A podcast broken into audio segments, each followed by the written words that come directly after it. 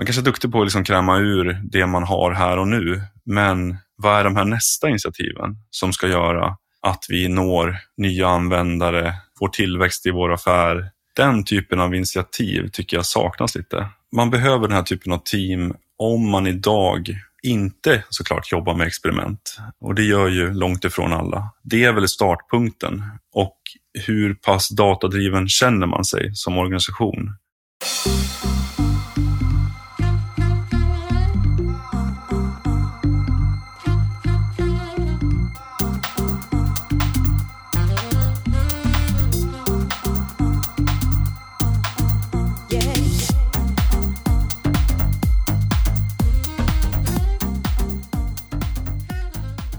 Välkommen tillbaka till Digital marknadsföring med Tony Hammarlund. Det här är en podd där jag intervjuar branschexperter och marknadsförare för att lära mig mer om digital marknadsföring. Mitt mål med podden är att bli en bättre marknadsförare och samtidigt dela med mig av intressanta samtal med några av Sveriges bästa marknadsförare. Men det här är lite speciellt. Det här är det första avsnittet av fem som jag gör i samarbete med Konventionista som är Sveriges ledande byrå inom CRO. I fem avsnitt så utforskar vi fem viktiga områden inom CRO, hur vi jobbar med det idag och hur vi kan komma att arbeta med det i framtiden.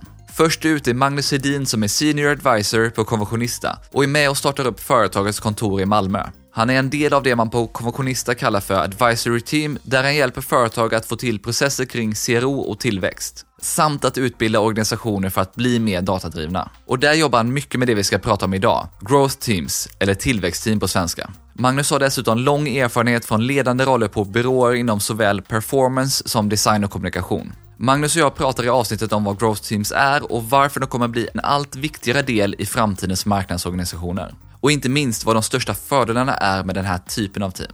Allt från att driva tillväxt som inte bara är inkrementell till att ha ett experimentprogram där man kan testa och analysera före man implementerar brett. Magnus ger också sin syn på när det är rätt att satsa på ett growth team och olika tecken på det. Du får dessutom höra om vad som skiljer mot traditionella marknadsteam, varför det är så viktigt att fokusera på metodiken, vikten av datakvalitet för att lägga en bra grund, hur den här typen av team brukar se ut idag, vilka kompetenser man bör ha med, vad som kännetecknar de som gör det riktigt bra och hur man kommer igång på ett bra sätt.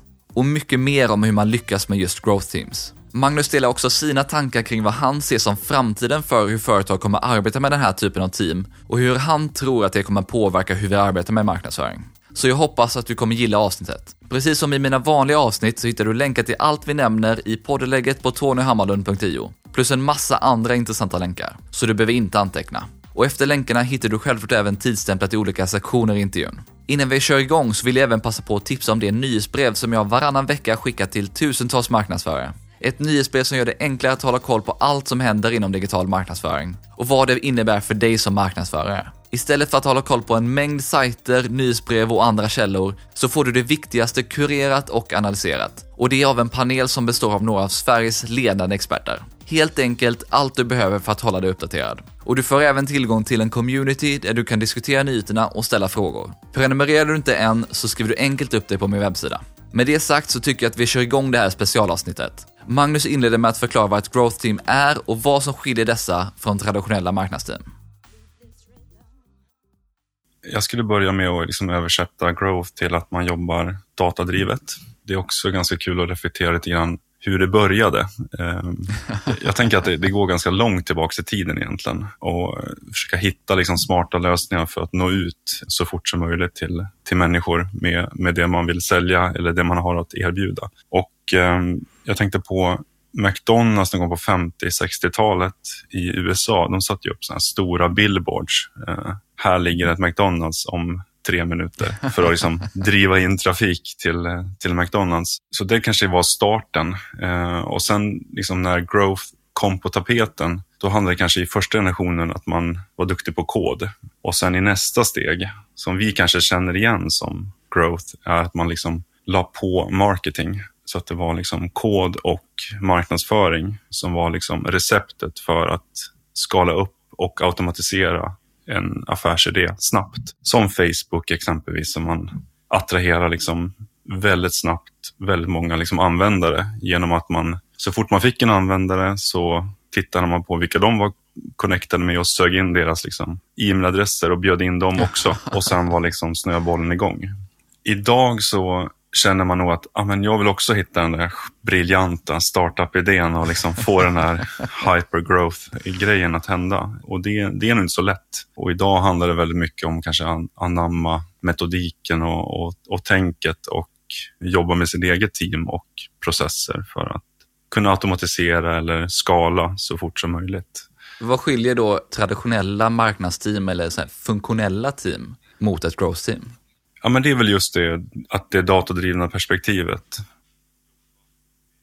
Se till att man har en bra grund, man förstår sina användare, hur de beter sig. Man skapar hypoteser kring, ja men om vi gör X så kommer Y hända och så testar man det och experimenterar kring det. Och sen behöver man göra såklart en analys på det för att se var det här ett framgångsrikt test eller inte. Och det kräver rätt mycket fokus och tid och energi, vilket marknadsavdelningen är ju ganska liksom belamrad med nu ska nästa kampanj ut. Så man hinner kanske inte fokusera eller ha tid att tänka så mycket på, på användarna. Hur beter de sig när de kommer till sajten, när de har sett en stor marknadsföringskampanj till exempel. Hur tar vi hand om dem på bäst sätt och gör de det vi vill och så vidare. Det glöms ofta av och, och då kan ett growth team kanske liksom pinpointa just den grejen och förhoppningsvis komma in med massa ny kunskap och, och kraft och energi för att liksom få till det här lärandet och förbättra upplevelsen för, för användaren. Men har man då den traditionella marknadsorganisationen kvar utöver den här typen av team eller ersätter de det helt?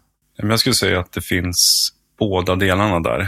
Om man liksom pratar hur det ser ut i Sverige idag eh, så skulle jag säga att ett eh, growth team ofta likställs med performance marketing-teamet som jobbar med liksom optimering av sökkanalen, optimering av Instagram, optimering av YouTube-kampanjer och så vidare. Och där är vi idag. Det är liksom en del av marknadsteamet där det kanske finns analys, UX, kompetens. Det finns eh, marknadsföringsspecialister inom sök, so sociala medier och så vidare. Det är väl liksom ett growth team lite grann idag. Och sen kanske också finns liksom en CRO-specialist som jobbar med konverteringen och liksom testar olika landningssidor och, och så vidare för att förhoppningsvis öka antalet som, som köper eller som signar upp till olika saker. Sen sättet man kanske vill jobba och, och lite grann vad, vad som kanske komma, komma skall, det är väl att det här growth teamet också jobbar med även produkten. För det finns en risk idag liksom att det performance marketing growth-teamet jobbar otroligt kort, med kortsiktiga KPI. De jobbar liksom med konvertering här och nu, ska förbättra den vecka för vecka och månad för månad, men man liksom glömmer bort det större, mer långsiktiga liksom perspektivet. Att vad är det som verkligen kommer att få oss att kanske höja konverteringen med 30 procent eller 40 procent? Och då kanske det krävs liksom en produktinnovation eller en tjänsteinnovation. Också någonting man liksom glömmer bort varumärket lite grann. Det var min nästa, just varumärket är ju en viktig del också, som jag aldrig har sett riktigt tas hand om av den här typen av team. Nej men precis, eh, där blir ju experiment mycket svårare såklart. Det blir ju mer långsiktiga KPI som man tittar på där eh, med varumärkeskännedom och den typen och det tar ju tid liksom att förändra. Där pratar vi ganska mycket liksom internt. Hur gör man experiment där? Eh, det jag tror det är att det gäller att kanske hitta någon form av liksom, någon liten techig grej som kan liksom förbättra upplevelsen för användaren. Någonting som adderar värde och sen marknadsför man den kanske i breda medier. När man utsätts för en liksom, varumärkeskampanj så finns det även liksom mer lower funnel-saker som adderar värde till de eh, besökare man får in på sin sajt. Så fortfarande att man har den traditionella marknadsorganisationen, men att man har ett SWAT-team som kan gå efter den här typen av möjligheter egentligen. Ja, men precis. Och det kräver ju ganska mycket många olika kompetenser. Allt ifrån liksom eh, utvecklare, product manager, du behöver en data scientist eh, som kan liksom göra analysen, du behöver UX och beteendedesign för att få till den här lilla tjänsten eller lilla saken som ska göra, addera värde i din, i din affär eh, som du sen ska marknadsföra. Och du behöver ju också en, en väldigt bra ledare av det här teamet för att få till alla de här sakerna. Få mandat för att göra det, för att testa det. Och det, det kräver rätt mycket mod av organisationen att, att liksom våga, våga satsa på det. Men, men där kommer ju liksom det fina med experiment. Det handlar ju om att hur kan vi på liksom effektiva sätt testa det här på våra användare och se om vi får respons innan vi utvecklar en fullskalig sak av det. Och innan vi lägger för mycket energi på det. alla de här liksom kreativa idéerna som en organisation har på saker att lansera, inte liksom kommande månad utan kanske tre, fyra, sex månader fram. Hur kan vi skapa experiment kring det? Och, och det, det, kräver rätt mycket liksom hjärnkapacitet att få till och fokus eh, och kreativitet för att eh, hur testar vi det här på bästa sätt? Jag tänker att vi kan komma in lite mer på vilka typer av kompetenser och hur man jobbar i den här typen av team. Men innan vi kommer in på det så tänkte jag kolla lite mer med dig. Varför ska man satsa på den här typen av team och vad är de största fördelarna med att jobba med teamen? Fördelen är väl att man ska få till en tillväxt som inte bara är inkrementell. Det är vi ganska duktiga på idag tycker jag. Att man liksom inkrementellt förbättrar en upplevelse på en sajt för att få till en bättre konvertering och så vidare. Det, det jobbar ganska många organisationer med. Men hur kan vi hitta saker som kanske får lite mer hävstång i? Så inte 10% utan 10x snarare? Kanske inte 10x heller, men, men eh, ta tillvara på de här och hitta forum där, där det finns kreativa människor som, som har väldigt mycket kunskap om vilken tech som finns där ute. För det finns ju otroligt mycket idag om vi återgår till liksom startup-världen så kanske man behövde bygga någonting från grunden, eh, någonting nytt. Men idag finns det så mycket liksom, teknik och lösningar tillgängligt. En googling bort i stort sett. Men det gäller ju att, att ett growth team har den, den näsan, jag ska säga, för att ja, men just den här lösningen som jag såg som ett kinesiskt företag hade gjort på sin sajt. Det skulle verkligen kunna lösa vårt problem och få en bättre hävstång på vår affär. Så det handlar väldigt mycket om att personen som kanske är liksom data scientist måste också ha kunskap om vad är möjligt att göra liksom utvecklingsmässigt på ett väldigt enkelt och smidigt sätt. Finns ju liksom off the shelf, finns det ju massa lösningar där ute. Och ja, men hur kan vi få in det i vår organisation för att skapa liksom extra energi och kraft eh, i vår affär? Den typen av kompetens blir otroligt viktig. Finns det några andra fördelar eller vinster i att jobba med den här typen av team? då? Min stora aha-upplevelse är ju att när man har ett experimentprogram där man kör regelbundna tester på sin sajt så är ju winraten är ju liksom 3 av 10. Det vill säga att 7 av 10 experiment som man tror ska vara framgångsrika inte är framgångsrika. Så det, det betyder att om man har en magkänsla över någonting, att ja, men det här kommer verkligen vara otroligt bra för våra användare, så implementerar man det. Så sju av tio gånger man gör det så försämrar man upplevelsen på sin sajt. Så att få till ett datadrivet arbetssätt och få till det här med experiment och AB-tester och så vidare blir otroligt viktigt för att inte implementera fel saker också. Utan fokusera och släppa de grejerna som, som ger värde till användarna. Så det är väl den stora liksom, vinsten med att ha koll på, på sin data och göra analysen efter ett experiment och se det här ska vi verkligen satsa på. Vad är det som gör att ett team av den här typen gör det bättre än den traditionella organisationen? Det är för att de är bortkopplade från den övriga organisationen som, som, som springer på som Duracell-kaniner brukar använda som, som exempel. Att eh, man är så upptagen med sitt. Man är så inne i att försäljningen den här veckan måste bli lyckad. Och då drar man i alla sina reglage man har för att liksom försöka uppnå det. Det finns ingen tid för fokus, reflektion, eftertanke, utan man bara kör på. Jag tror ju och eh, vill gärna få till um, det här med, med, fokus som är otroligt jobbigt. Uh, du måste tänka liksom en annan del av hjärnan än, än liksom system 1 som går som på autopilot.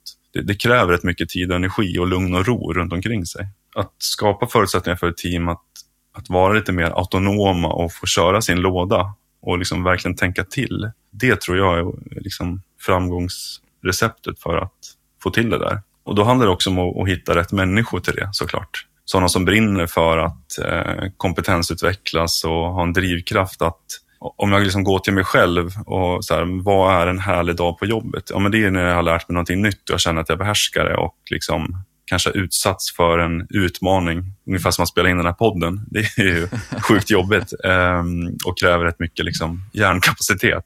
Men man kommer vara otroligt nöjd efteråt.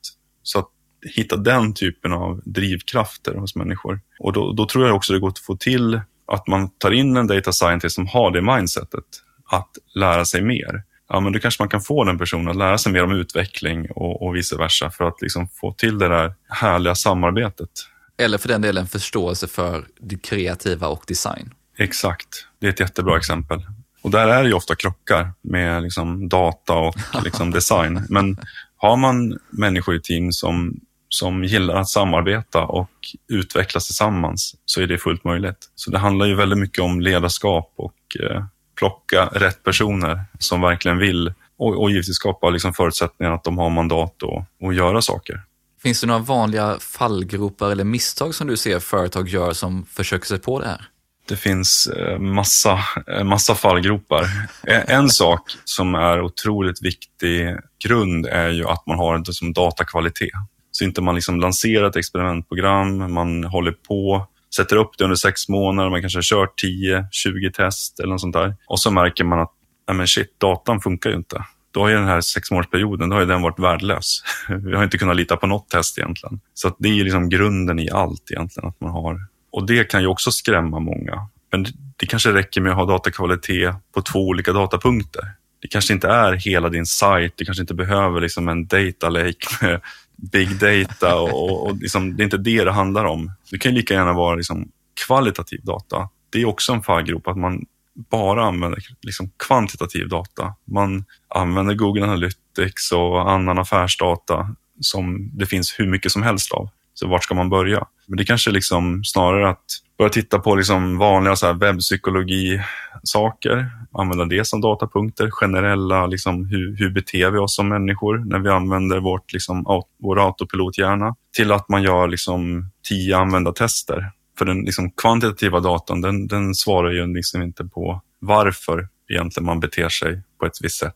Utan man behöver ju liksom helst skugga människor eller titta på deras beteende, prata med användarna. Eh, och där kan du hitta massa härlig data som du kan använda för att experimentera med. Och sen kanske man gör analysen i liksom kvantitativ data för att liksom verifiera att det var bättre eller sämre. Det är väl en vanlig fallgrop. En annan är ju att man inte har förståelse liksom i hela organisationen att ja, men nu har vi kört det här experimentet, det är superframgångsrikt. Men då kan det komma liksom management som, vi kan inte förlita oss på en datapunkt för att liksom förändra hela vår affär.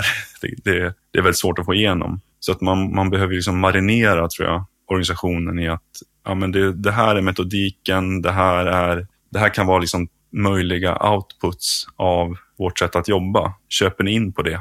Eh, så att man har det liksom klart från början.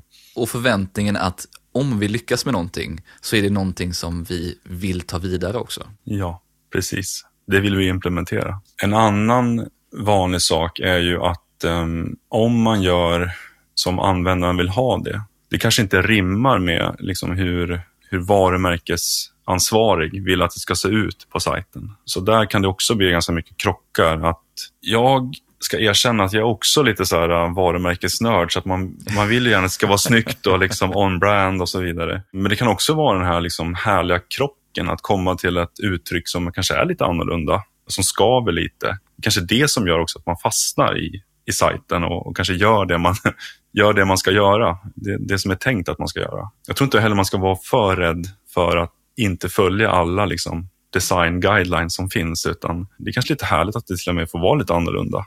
Och där tänker jag också att eh, stela, stela varumärken eh, kanske kan liksom poppa till sig lite grann. Det kanske inte är hela världen. Jag tror att man, eh, tillbaks till det här med mod. Ja, men säger datan det och användarna verkar gilla det, varför ska vi inte köra på det? Så länge det inte helt talar emot vad man vill förmedla med varumärket. Om det bara är en känsla för att så här har vi alltid gjort eller det här tycker vi är snyggt. Då finns det ju ingenting som säger emot att om vi har hittat ett bättre sätt att göra det här på. Precis. Och, och liksom en, en streamlinad eh, konvertering, alltså att det är lätt att ta sig igenom ett flöde eller det är lätt att handla den här produkten i den här butiken. Det om något bygger ju varumärke och retention egentligen. Vi har pratat här om e-handel, lite startups, men är det här någonting som enbart är för startups eller fungerar det även för andra typer av bolag? Det fungerar nog för alla skulle jag säga. jag tycker det är ett häftigt arbetssätt att eh, få en grupp av människor att verkligen fokusera på just den här tillväxtkomponenten av affären. Och tillväxt behöver ju heller inte då uteslutande handla om att man ska driva lönsamhet, vilket är väldigt mycket fokus idag. Du ska liksom göra din SEM eller sökkampanj så effektiv som möjligt och spara pengar och så vidare. Medan liksom en tillväxtgrupp ska ju ha en annan KPI. De ska ju liksom, tillväxthastigheten blir ju liksom KPI där egentligen. För vilka företag eller när rekommenderar du att man ska satsa på det här då? Nej, men det är väl just eh, när man har tömt ut alla sina liksom, kanaler och alla företag går igenom någon form av liksom, investeringsfas och sen liksom, växer man och så kommer man på någon form av liksom, platå där kanske de här tillväxtinitiativen saknas lite grann. Eh, jag vet att McKinsey har ett så här Horizon frame, Framework som man kan spana in. Eh, jag tycker de förklarar det ganska bra och då, då liksom gäller det att hitta liksom nästa fas. Det här sysslar säkert företag med som jag inte har träffat, men de, de kunder jag har jobbat med historiskt, de, de har liksom inte det perspektivet. Så jag tror fortfarande det är väldigt omoget. Man kanske är duktig på att liksom kräma ur det man har här och nu, men vad är de här nästa initiativen som ska göra att vi når nya användare, får tillväxt i vår affär. Den typen av initiativ tycker jag saknas lite. Man behöver den här typen av team om man idag inte såklart jobbar med experiment. Och det gör ju långt ifrån alla. Det är väl startpunkten. Och hur pass datadriven känner man sig som organisation? Vill man få till ett datadrivet mindset i hela organisationen, vilket krävs för att egentligen kunna jobba datadrivet? Annars kanske det som slutar där vid marknadsavdelningen som, som har ganska mycket data. Det är liksom Google och Facebook och de här som har sett till att vi har data där för att det har gynnat liksom deras affär eh, enormt mycket. Och det är väl också en, en framtidsspaning att förhoppningsvis kommer ju liksom AI, machine learning och så vidare även tillgodose andra delar av organisationen, HR, produkt med mer data som kan kunna fatta liksom bättre och mer liksom grundade beslut på vad ska vi göra härnäst. Och det ser vi ju redan nu att det liksom börjar sprida sig från kanske marketing till produkt. Och det är väl det, där growth är idag. Det liksom är, suddar ut gränsen lite grann mellan marknadsteam och produktteam. Har man inte det där liksom tvärfunktionella på plats idag, då kanske det här growth team-konceptet eh, är det man behöver för att få till och utbilda eh, personer i, i analys. Hur stort behöver ett bolag eller ett team vara för att man ska kunna börja jobba så här? Givetvis så är det ju en, en stor investering. Den här typen av kompetenser kostar mycket pengar, helt klart. Jag tänker att um, är man en startup, då kanske man startar med den här typen av team. Det har vi ju sett. Men är man liksom uh, runt 50 till 100 miljoner i omsättning, så då kanske inte man kan anställa in fem, sex personer direkt. Det är väl mycket det vårt jobb handlar om också, att identifiera vilken typ av kompetens behöver vi få in här nu? Vem skulle vi kunna utbilda i organisationen till att ingå i ett sånt här team? Men det kanske är vanliga är att man eh, saknar en data scientist, säger vi, som har koll på datan och kan göra den tillgänglig och kan göra bra analyser och även liksom efterföljande att utvärdera liksom själva experimentet. Och den personen kanske också har någon annan twist i sin kompetens. Den kanske också brinner för UX-design till exempel eller kan mycket om utveckling så kan göra bra beställningar till de som sköter liksom själva plattformen och, och utvecklingen. Jag tror de här människorna finns eh, i och med att det finns en massa data scientists som har jobbat en massa år. Så det är det som är fördelen nu tycker jag. Det går att hitta de här hybridpersonerna som kanske kan mycket om engineering-delen och som också har ett lager av design eller ett lager av statistik i sig. Så det är väl lite grann framtidens growth hacker om man får, får spåna. Det är en, en person som, som har många strängar på sin lyra och har jobbat kanske flera år inom flera olika discipliner. Som gillar att utvecklas och eh, har jobbat med många olika kompetenser och fått tagit till sig den kunskapen. Men var går gränsen mellan att ha en sån här person som kan väldigt mycket och ha flera olika områden man är intresserad av och att försöka hitta den här typen av unicorns som vissa pratar om? Det är väldigt lätt att försöka hitta den unicorn och det, det kan man kolla på liksom alla platsannonser som finns. Exakt, man ska kunna allt. Men, men det är det som är det stora misstaget tror jag. Utan det måste vara en person som har den här drivkraften att lära sig nya saker. Eh, så till att börja med kanske man behöver ta in en konsult som kompletterar den personen man just har anställt under en viss tid för att liksom, ja, boosta den kompetensen man saknar, göra det kostnadseffektivt. Om vi hoppar tillbaka lite till bolag, så vad kännetecknar de företag som gör det här riktigt bra? Ja, men där skulle jag säga att det handlar väldigt mycket om att ha en fungerande process, en liksom rigid process som, som fungerar. Man har ett datadrivet mindset i organisationen.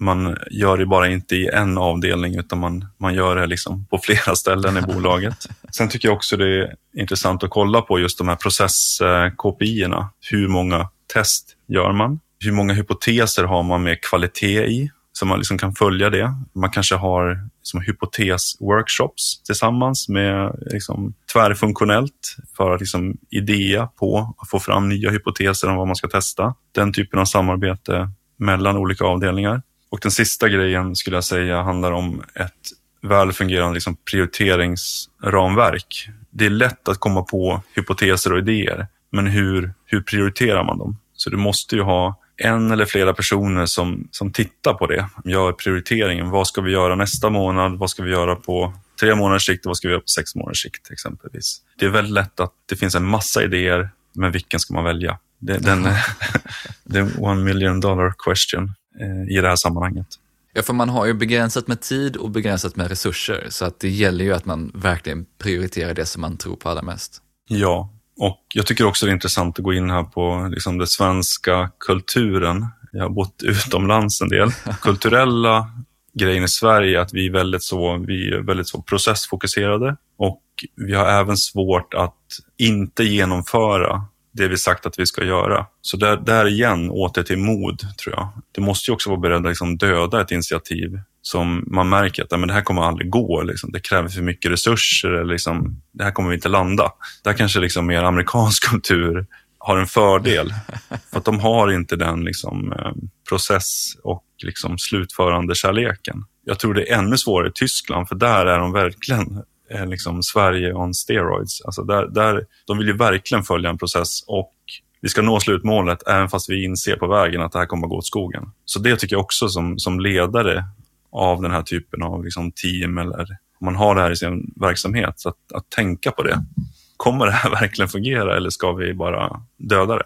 Men det är väl också jätteviktigt att skilja på den här typen av projekt som vi pratar om här och den här typen av initiativ kontra att vi ska lansera en ny webbsida eller något annat stort projekt som det måste genomföras. Vi kan inte bara döda det för att vi tycker att längs med vägen att det tar för lång tid eller att vi inte ser resultatet från det. Precis. Eh, jag håller helt med. Det här handlar ju om, redan från början egentligen, att vi ska sätta upp snabba hypote eller hypoteser och vi ska testa dem. Och vi vet liksom innerst inne då att sju av tio av de här kommer säkert fejla. Men vi kanske redan liksom kan ännu snabbare gå på liksom, nej, men det här ska vi inte ens experimentera, utan vi, vi dödar det här direkt och går till nästa. Den typen av förutsättning måste ju finnas på plats eh, och den förståelsen, den tror jag är jätteviktig.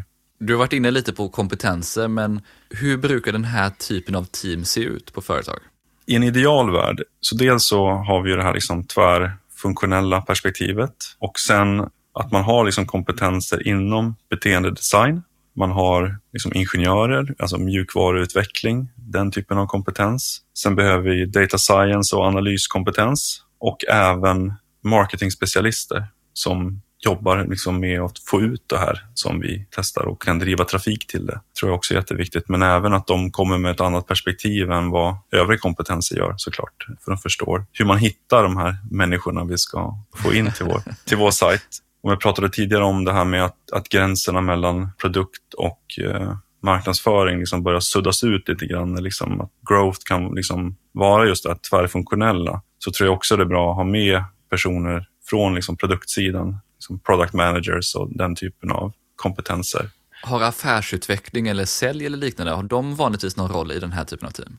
Jag tror definitivt på affärsutveckling, för det handlar ju om att hitta tillväxt och, och förbättra affären. Och sälj är ju såklart jätteintresserad av att stänga fler, fler kunder. Men du kanske tänker också på sälj ur ett liksom business to business, business perspektiv.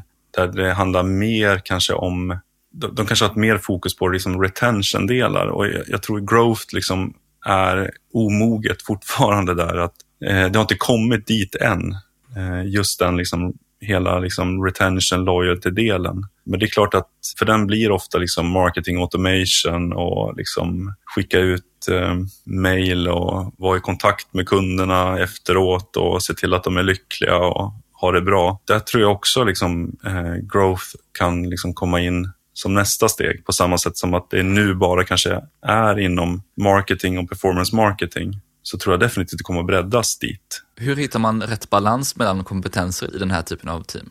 Jag tror, och spontant skulle jag säga, att det handlar om att eh, det gäller att ha liksom ett, ett lika värde. Alla är lika viktiga på något sätt. Tillbaks till det här med samarbete och förståelse för varandras liksom, perspektiv. Alla har gått på olika skolor och, och har sitt sätt att se på världen. Det är väl det det handlar om, att, att få förståelse för varandras gebit och eh, se till att få till ett bra samarbete. Så jag tror eh, liksom inga hierarkier eller sådär, utan det, det, det är väldigt, alla är equal på något sätt. Hur många brukar man vara? Jag skulle säga att det handlar om att man är en person av varje, varje kompetens egentligen, om man inte har någon form av hybridperson. Men sen att man kanske skalar det då genom att ha flera growth teams för kanske varje del av sin sajt eller ett growth team inom produkt, ett inom marketing och ett inom eh, HR. Och så gäller det att man har någon form av, liksom, vi kan kalla det en growth master som, som har koll på liksom alla initiativ och kanske också den personen som kanaliserar ner idéer från organisationen i, i stort till olika liksom, tillväxtinitiativ till respektive team. Och det här också tror jag är mycket framtid, att, att uh, inte growth teams, om man har flera, att, att de förstör för varandra. För det är ju också eh, såklart, det kan ju hända. Det, det skapas ju silos även här. Så att, uh, det gäller ju att det är, det är någon där uppe på toppen, eller vad man ska kalla det, som har koll på det stora perspektivet och helheten. Och se till att vi inte har experiment som jobbar mot varandra då, som sagt. Precis, och det, det är nog det är ingen lätt uppgift utan eh, det kräver rätt mycket liksom, energi och kraft för att, för att få ihop det. Och, och såklart, den, den personen måste ju verkligen, vi har inte pratat så mycket om liksom KPI och målsättningar och sådär, men såklart det är ju en stor del av att alla behöver ju springa mot samma håll på något sätt. Där händer det också väldigt mycket skulle jag säga. Det finns ju en uppsjö av ramverk för att sätta mål och KPIer. Eh, allt från OKRs, Objective and Key Results och det finns Company Bets och det finns eh, alla möjliga, North Star och det finns alla möjliga typer av ramverk. Det gäller liksom att bestämma såklart vilket passar oss och eh, se till att jobba med det på liksom övergripande nivå men även liksom få ner det i i de olika avdelningarna och teamen. Och vissa drar det så långt som att det är ner på individ. Man vet liksom vad ska jag åstadkomma det här kvartalet för att eh, lyckas med, med mitt jobb. Men då kommer vi in på både mål och du pratade lite om ledning och den här growth mastern. Så hur kommer man igång med det här på ett bra sätt? Den stora lärdomen där är ju liksom att kasta sig ut till, till vargarna eh, och, och, komma igång och, och, testa det här såklart. Det är learning by doing skulle jag säga och börja såklart med form av enkla datapunkter för att få till den här liksom arbetsprocessen och få folk att prata med varandra och få till det här härliga samarbetet och, och se också att det ger värde. Det är väl där också vi har den här fall, en annan fallgrop då, att eh, det, det tar liksom tid att få till det här värdet till organisationen. Och där kommer vi tillbaks till att man, man behöver ju en, man behöver en förankring att det kanske tar sex månader eller tolv månader att komma igång och, och liksom få till processen och, och tills att man liksom får tillräcklig kvalitet i det man gör så att man kan visa upp ett värde. Har kört ett par iterationer med olika experiment helt enkelt. Exakt. Det, det, det kräver ju uthållighet. Eh, det här är ju liksom en, det är en ganska jobbig process för den tar ju aldrig slut. Eh, så det är ganska jobbigt för hjärnan eh, att, att jobba i den här typen av team. För det är liksom hela tiden förbättring, förbättring, förbättring. Så det liksom tar aldrig slut. Så man, man behöver jobba på det mindsetet rent ledningsmässigt och också skapa den här förutsättningen för mod att men, våga göra saker. Absolut, har man en, en, en dålig om vi tar liksom mitt område att jobba med sajter, att det är en dålig upplevelse av sajter, ja, men då, kanske man behöver fixa det först, liksom, inkrementellt jobba med den för att få till någonting bra. Men sen att man liksom vågar också ha de här lite mer större betsen på med välgrundade liksom, hypoteser och analys och göra de experimenten. Det här är ju då hur vi jobbar med tillväxtteam idag, eller growth teams. Men vad ser du i nästa steg och framtiden för hur företag kommer jobba med den här typen av team?